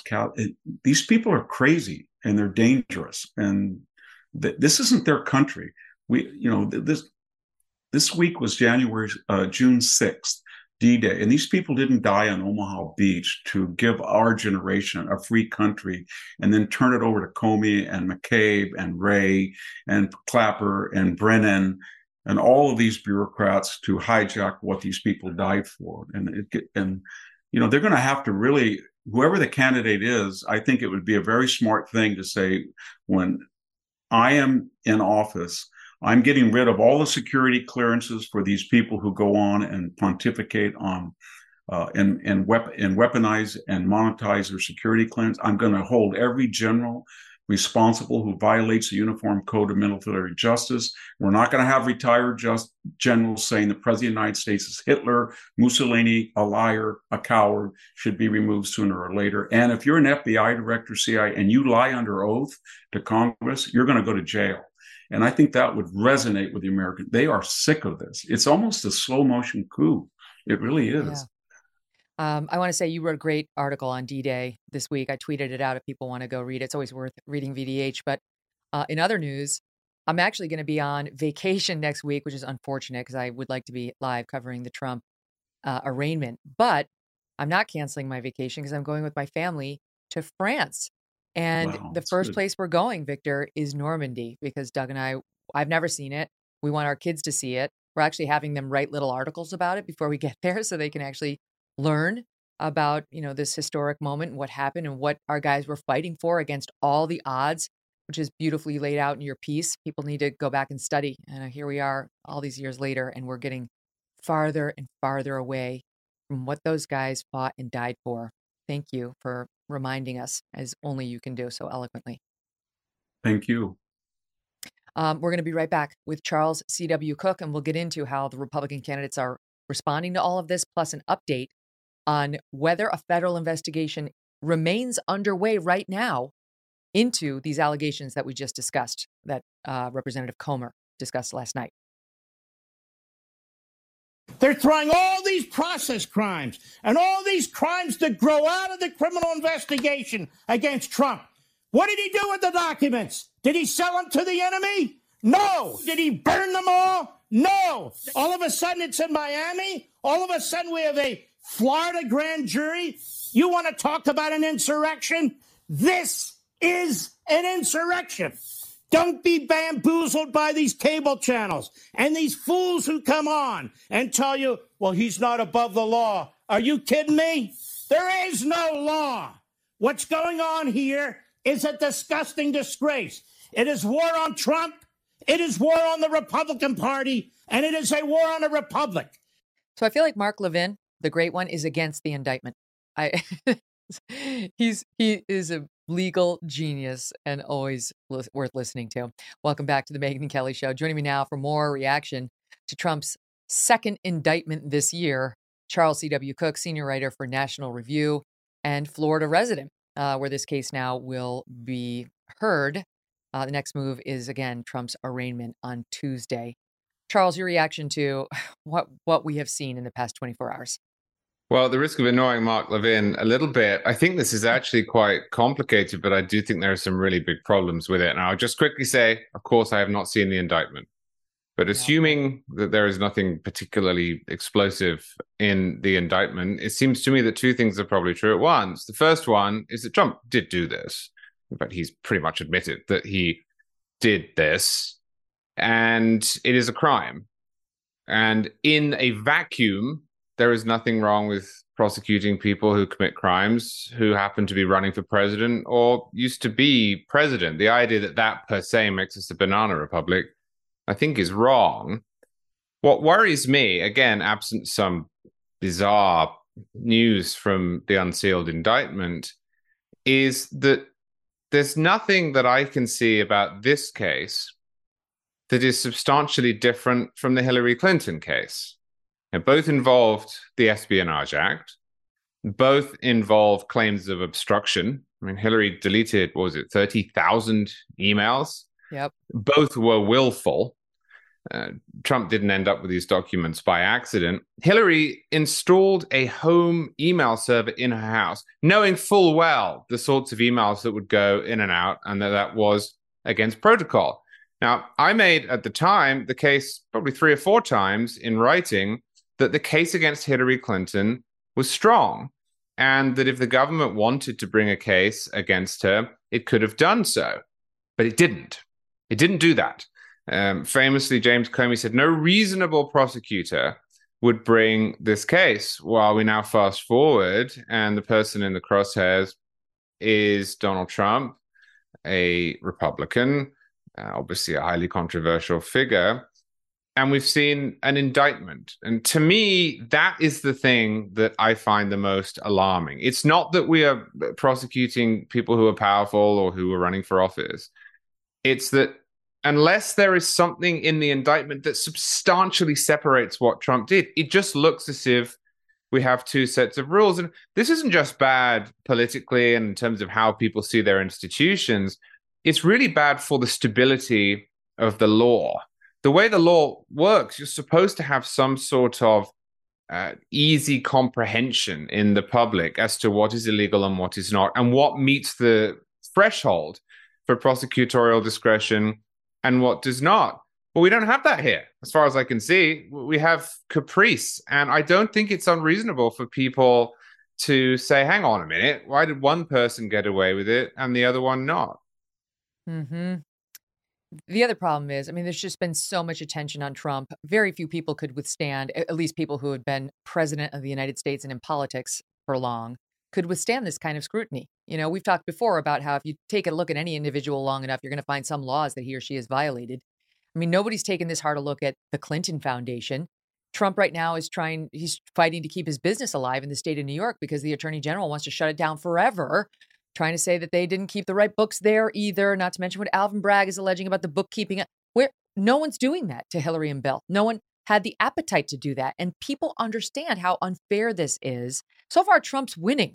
You know, he's managed to beat back most of these challenges, because when you take a hard look at it, while he's not like, he's a New York real estate guy, they cut some corners, they haven't been able to prove illegality in any of his behaviors. I don't know whether he's going to withstand this challenge or not, but that's what feels so unfair. Well, yes and no. I think that we have to separate out the cases. I mean, this one is a little different in that he did it, and he's almost boasted about it. Well, you keep saying that. I don't know that he has confessed that. This case requires a proving of intent, and that it hasn't been admitted. Well, I mean, it requires him to have done it consciously, which willingly, yeah, which he did, and then has been uncooperative. I think the other cases you mentioned, that's your really belief. Weak. That's what you believe. That has not been admitted. I think there's he seems to be proud of it, and in interviews he doesn't push back. His lawyers must cry themselves to sleep every night, given the way he talks about this. Trump says he declassified the documents and therefore believes he had a right to the documents. That is not an admission that you willingly withheld classified documents from the feds. Now, if he doesn't have to prove classified, prosecutors, if all they have to prove is it was national defense information and you willingly withheld it, as we discussed in our first panel, that could change things for Trump. But I don't think it's legally correct to say he's admitted it. Okay. Well, we can quibble over that. But the broader point is that this one is a lot stronger than the other ones. And I think you're right when you say, I mean, the last indictment, I came on your show and talked about this. The Alvin Bragg indictment is a joke, and it's a disgrace. It's unbelievably weak. It should never have been brought. It would never have been brought against anyone else. And the investigations into his business is a perfect example of what happens when the government goes after the man rather than the law. I mean, this is one of the things that worries me the most about the way the FBI operates, is that very often it seems to go after people rather than crimes. And as you say, and let alone somebody who's run many businesses and been president. If the FBI, and this is not an invitation, if the FBI came into my house now and looked around for enough time, I'm sure they would find something that I've done wrong.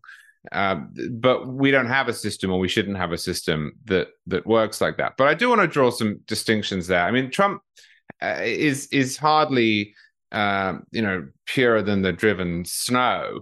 Agreed. There are some times when what he is accused of, he has done. And there are some times when he hasn't. What bothers me here, as I say, is that there seems to be a double standard on prosecutorial discretion. And, you know, I hear some people say, well, just because James Comey got it wrong with Hillary doesn't mean that the federal government has to get it wrong in their view. Now, I actually sort of think that it does. I mean, I think that if you're going to set a standard like Comey did with the same law and essentially the same set of accusations and say this doesn't meet the threshold, we don't want to do this, then yeah, you have to do the same thing the next time that it comes up. And this is, of course, before we get to Joe Biden.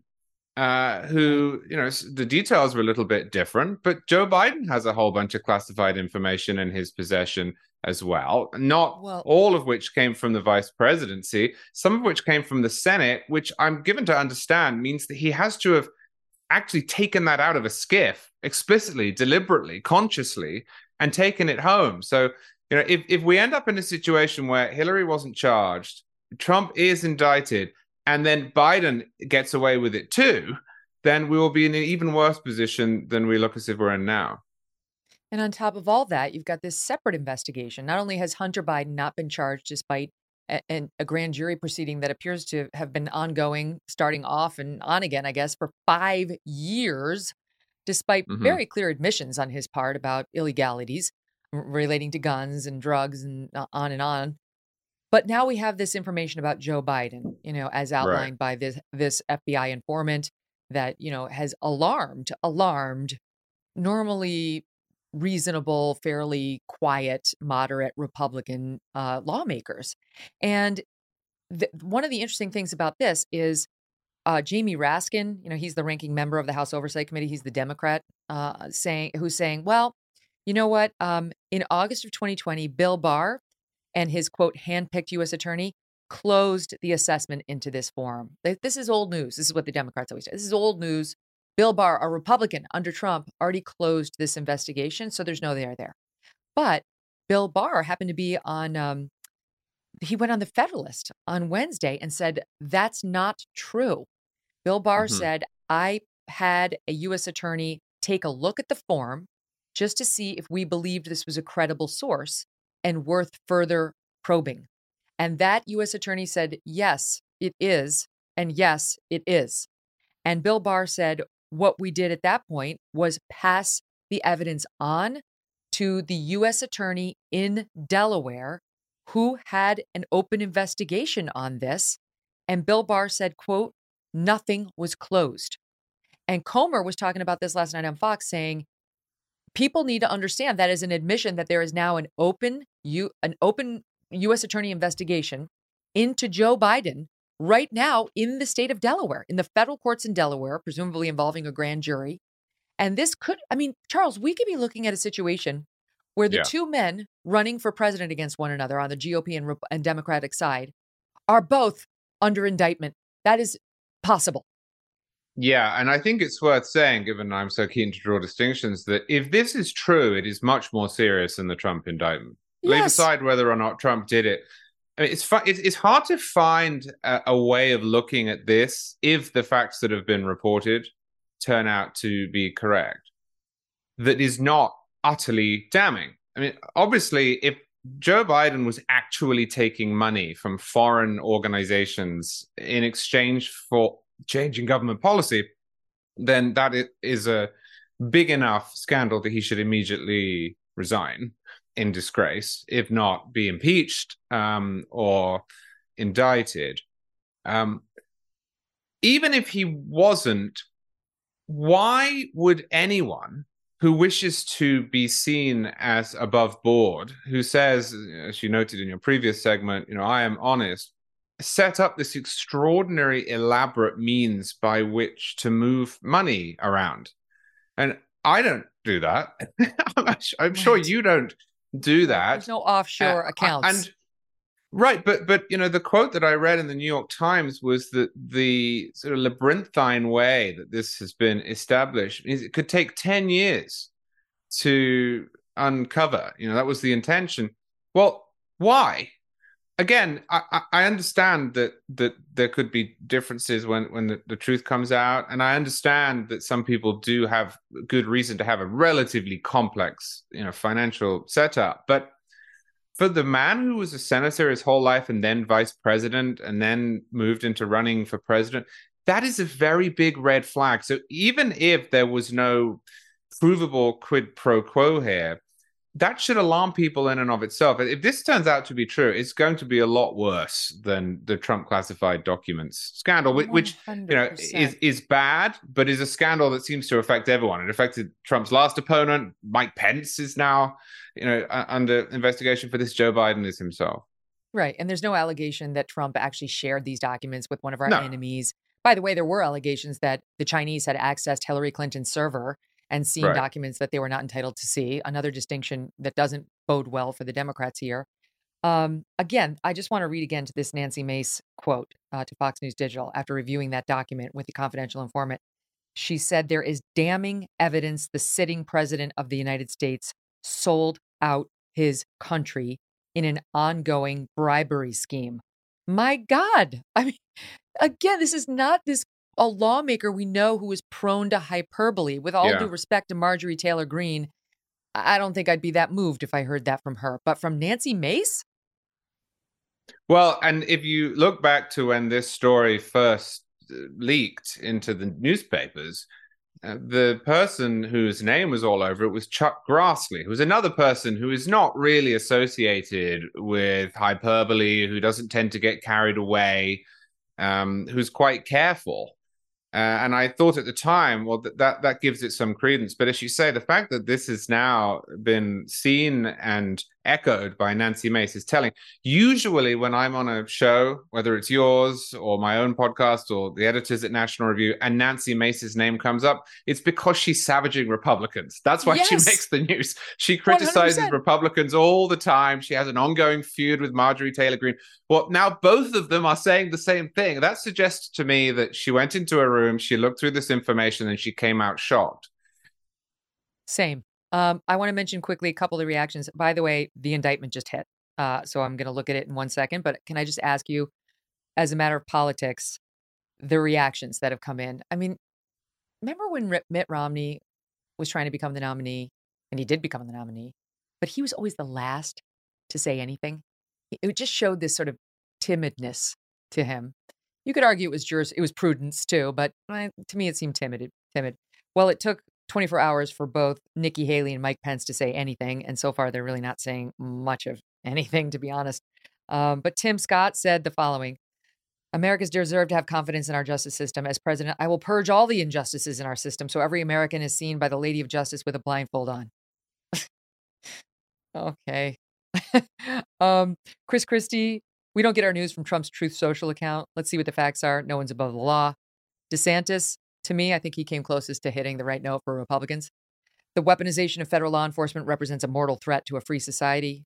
For years, we've witnessed an uneven application of the law, depending on political affiliation. Why so zealous in pursuing Trump, yet so passive about Hillary or Hunter? The DeSantis administration will bring accountability to the DOJ," and so on. Vivek Ramaswamy says, "It'd be much easier for me to win this election if Trump were not in it. But I stand for principles over politics, and I commit to pardon Trump promptly upon becoming president." We could go on. Your thoughts as I review this indictment on how so far the other candidates have responded? Well, I think DeSantis said the right thing, which is to focus on the inconsistent application of prosecutorial discretion between Hillary and Trump, which, as I say, unless there is some big surprise in the indictment, is going to be the story and should be the story here. Why is Trump being treated different than Hillary? I'm not a great fan of the other statements, and the Ramaswamy one is just too much. I mean, he hasn't been convicted. It doesn't show a great deal of confidence that he is innocent, and promises of pardons, this electoral politics, make me feel a little bit queasy. So I think DeSantis was good. This will suck up all of the oxygen in the room for a little while. And the other candidates are just going to have to respond to that. And now what happens now, Charles?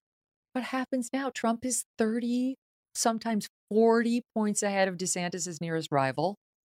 It's not January, it's June. Like, we're getting closer and closer to the debates and, where the GOP will wind up picking their guy or gal.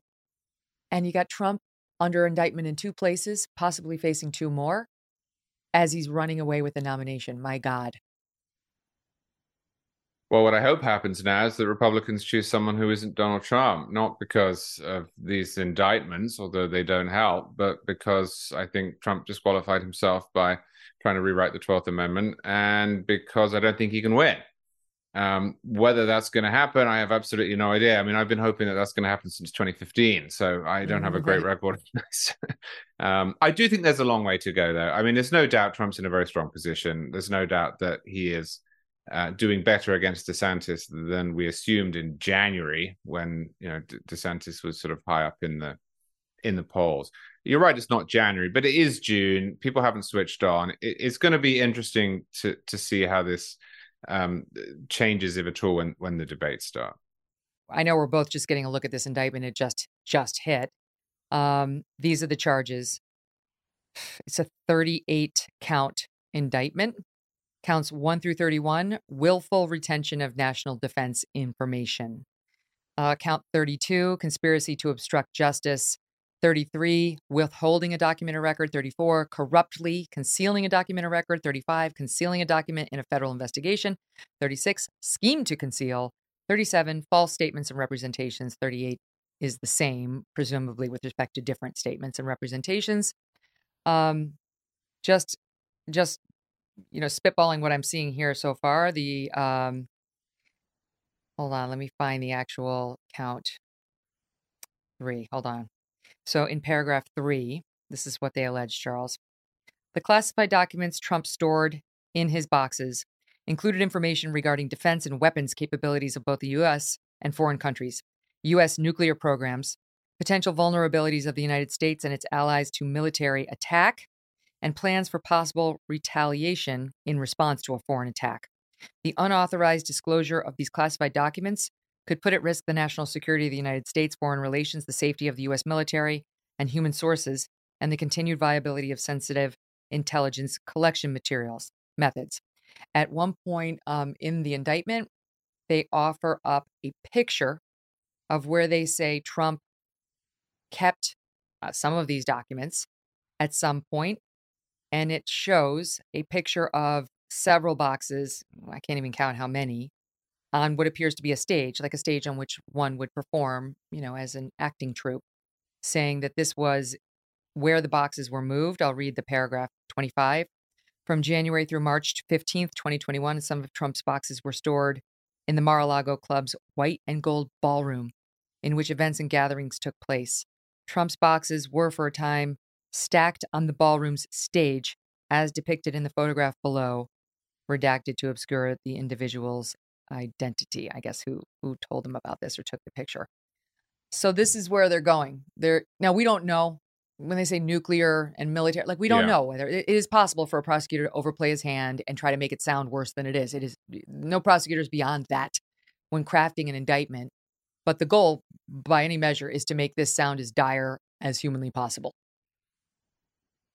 Yeah. And there is the rub, because the phrases that you read sound very bad, and they may well be. I mean, we don't know what's in those boxes in Biden's garage either, and we don't know exactly what was in those emails on Hillary's server. But whenever information is exposed in this way, there is a risk. The problem is, as you intimated, that you can, for example, describe a document that lists where America's nuclear weapons are kept, that is public knowledge, as, you know, classified information about America's nuclear program. Because we do have a problem with overclassification. That doesn't justify what anyone might do to break the law, but it's hard to know. If, though, those descriptions are accurate, then it's bad. I mean, as I say, I mean, we can argue about whether he has admitted it and what that means, but he did this. Like, this is not some wild-eyed conspiracy. No, he definitely, there's no question he had classified documents down there that he may or may not have tried to declassify. There's no question he had a bunch of material down there that was at one point classified. Sure, but so even if we were to assume that he declassified this information in his brain, as he puts it, he did it in his mind, and we were to assume that the president possesses that power, which is a matter of dispute on which I'm not an expert. Correct. Let's suppose that he did that. He then put it on the stage in Mar-a-Lago. I mean, that is not good. Right? There's more. There's a question more. Let me add some color to that, because that would be bad enough to leave it sitting there on the stage. I want to remind the audience, these are allegations. They're allegations that correct. I'm sure Trump is going to deny, and they will have to be proven beyond a reasonable doubt in front of a jury. But this is, according to the indictment, it says that on two occasions in 2021, Trump showed classified documents to others. One was in that recording that we discussed earlier in the show in connection with Mark Meadows' book, where he was allegedly saying, look at Mark Milley, he's the one who wanted war with Iran. You know, I guess I can't show this to you because I didn't declassify it. So I don't know whether he did show it or didn't. He at least waived it, according to this. And the other was in August or September 2021, when he showed people without clearances, quote, a classified map related to a military operation. So they're getting specific on saying not only did he see them, but he showed them around. And then here's the second thing. Again, this is via other people's reporting, since I haven't had the chance to look at all this. Maggie Haberman in the New York Times reporting that this is an allegation in the indictment. Quote, wouldn't it be better if we just told them we don't have anything here? End quote. Trump said to his lawyers after the grand jury subpoena was issued, according to the indictment. Now, again, a word of caution. That's a question by a client to a lawyer. Yes, it seems to be suggesting a lie, but just because the client says something erratic and inappropriate doesn't tell us how the lawyers answered or what happened after that moment. Maggie Haberman goes on. Trump also praised whoever deleted Clinton's emails, according to the indictment. They're certainly painting a picture that doesn't sound unlike Donald Trump. But again, it doesn't tell us what he did after the fact. These other allegations about what they know, what happened to the documents, who saw the documents, who moved the documents, are the meat of the case.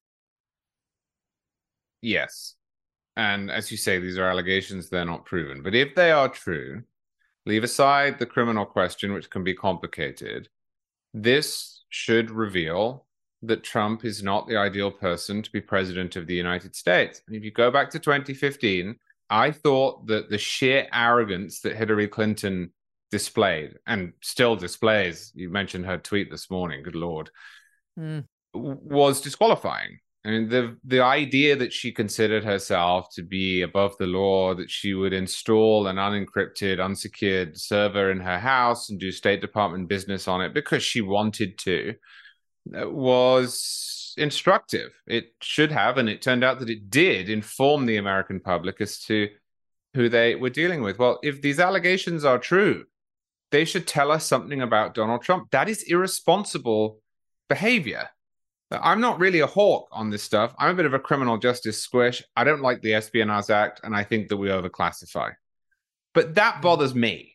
With all of those caveats, that bothers me. That is cowboyish behavior that is beneath the role and responsibilities of the executive branch. And if those allegations are true, however it shakes out on a criminal basis, I think Republican voters ought to take that into their consideration, because I just can't imagine, say, Ron DeSantis behaving like that. Can you? Yep. No, but I can't imagine Hillary and Joe Biden behaving like that. I can too. But, you know I'm pretty harsh about Hillary Clinton and Joe Biden. Right? I mean, that's the problem. Like, these are the choices. A little bit more color, Charles. During a search, again, from the indictment of Mar-a-Lago, they say this is what was found in Trump's office. And again, remember, he had said that they had produced everything through his lawyer. His lawyer sent a letter saying, we gave you everything we have. No more classified documents here. And then they raided Mar-a-Lago. And they say after that representation, which they say was untrue, this is what we found. In Trump's office, 27 documents. 6 were top secret, 18 secret, 3 confidential. In the storage room, 75 documents. Of those, 11 top secret, 36 secret, 28 confidential. It is possible for a sitting president, to declassify anything, even top secret. Charles is right. There are debates as to exactly how it can be done. Can it be done in your mind? Can it be done with a magic wand? Do you have to follow protocol by going back to the agency that designated it as top secret to begin with and get their buy-in? There are disputes. I've had the best legal minds in the country on this show for a year now, and we still don't have a clear answer on that, which means there isn't one. A court is going to have to decide that, and it's going to be this court more than likely. But you know, it's designed to sound scary, and it does sound a little bad. I mean, not a little scary. It does sound bad for sure. Top secret. You don't want top secret documents about nuclear secrets and military plans sitting on the stage at Mar-a-Lago. But I can't help, and I don't mean to, you know, both sides it on every question, Charles, but I can't help but wonder, what would we have seen in those Hillary Clinton emails and those Hillary Clinton server? And what would we see if they actually produced the Joe Biden documents that they found near the Corvette in a garage that wasn't, I mean, at least Mar-a-Lago's got security all over it. At least it's somewhat secure. You know, I don't know. We're never going to know. And that's what leads the sick feeling in my stomach. And I'll end with this question. I asked a friend of mine who's a pro-Trumper. She loves him. And she's open-minded to DeSantis, too. She's not like, I'll only vote for Trump. But I asked her this morning, what do you think of these stories? You know, that he's indicted. This is what they say he did. And she said, I don't care. This is not going to make me not vote for him. I think they're out to get him. This is just another piece of evidence that they're out to get him. And that's the real question. Does any of this move votes? First of all, I mean, really, the only question is with respect to the Republicans, because, of course, the Democrats, we know what's going to happen with them. But with respect to this Republican Party that has him 40 points up or 30 points up, does this change anything? I don't know. I just don't know. I mean, look, me neither. I mean, they are out to get him. That doesn't mean, though, that he hasn't done a whole bunch of terrible things. Those two things are true. This is one of the reasons that it's quite frustrating talking about Donald Trump is that, you know, a lot of the accusations that are made about Trump are correct. It's just there's an awful lot of fluff that is not. That's why it's important, I think, to distinguish between cases. Now, I don't know whether primary vote as well, and your friend seems not to be interested in doing that if she said, well, I just don't care. You know, this is probably not going to be what determines whether or not Donald Trump is the nominee. I don't think it's going to make him the nominee. I don't think it's going to take away the nomination from him. I think that Donald Trump will lose the Republican nomination if voters come to believe that he would lose the 2024 election to Joe Biden. And this might have a small effect on that. It might make people think that we shouldn't run candidates under indictment, which, by the way, has its own issues because it's an indictment, not a conviction. I criticized a piece in the New York Times that I read this morning where Damon Linker, who I usually like, argued that anyone who is under indictment should immediately become toxic to voters. Wow. Well, that's crazy because that's essentially saying that anyone who is accused of something ever should, before they've had a trial, before we know any more, be disqualified. But, you know, Trump has a long history of this stuff, and he is seen by voters in the middle, independent voters especially, as a man with a lot of baggage. And I think insofar as that changes Republican primary voters' minds as to his electability, it will have a little effect. But I don't think this is what it's going to be about. I think we're going to have some debates and people are going to say, who do I want to lead us into this fight, and who do I think is most likely to win? And at the moment, so you don't think then, Charles, you don't think after, you know, the way we saw after the Alvin Bragg indictment in New York, his poll numbers shot up. I mean, DeSantis was actually kind of gaining on Trump, and then the indictment came. We actually went back and looked at this on a graph of the polls and the events in time, and the indictment came in I think it was late April. I'm trying to think of the exact maybe it was late March, and then the arraignment was on April 4th. And the number one, it was like this, you know, his poll numbers. Yeah. So do you think this will have a similar effect, or that it's just he's gotten all the wind behind his back he's going to get? No, I think it might. But that did somewhat pass. And, you know, I mean, if he goes up to 90%, it's obviously over. But I'm just at the very least, what this will do is keep those numbers up. But I don't think that when the primary starts for normal people, that this is going to be the main issue. I mean, at the moment, the people who are engaged are political junkies. It's the average person is just not following this. No, and he has I texted another friend of mine who I talk about the news with all the time. Last night, I'm like, oh, can you believe the Trump indictment? And she was like, what? I mean, most people are out there living their lives and not obsessing over this stuff like we are. But the GOP debates are going to be really interesting because none of these other candidates wants to touch this with a 10-foot pole other than, you know, like they want to find the right message, like DOJ is bad, Biden's bad, political persecution, other than Christie, right? So they're all going to be like, bad, but they all secretly love it, right? They all secretly love it and are probably banking on it to take out the front runner.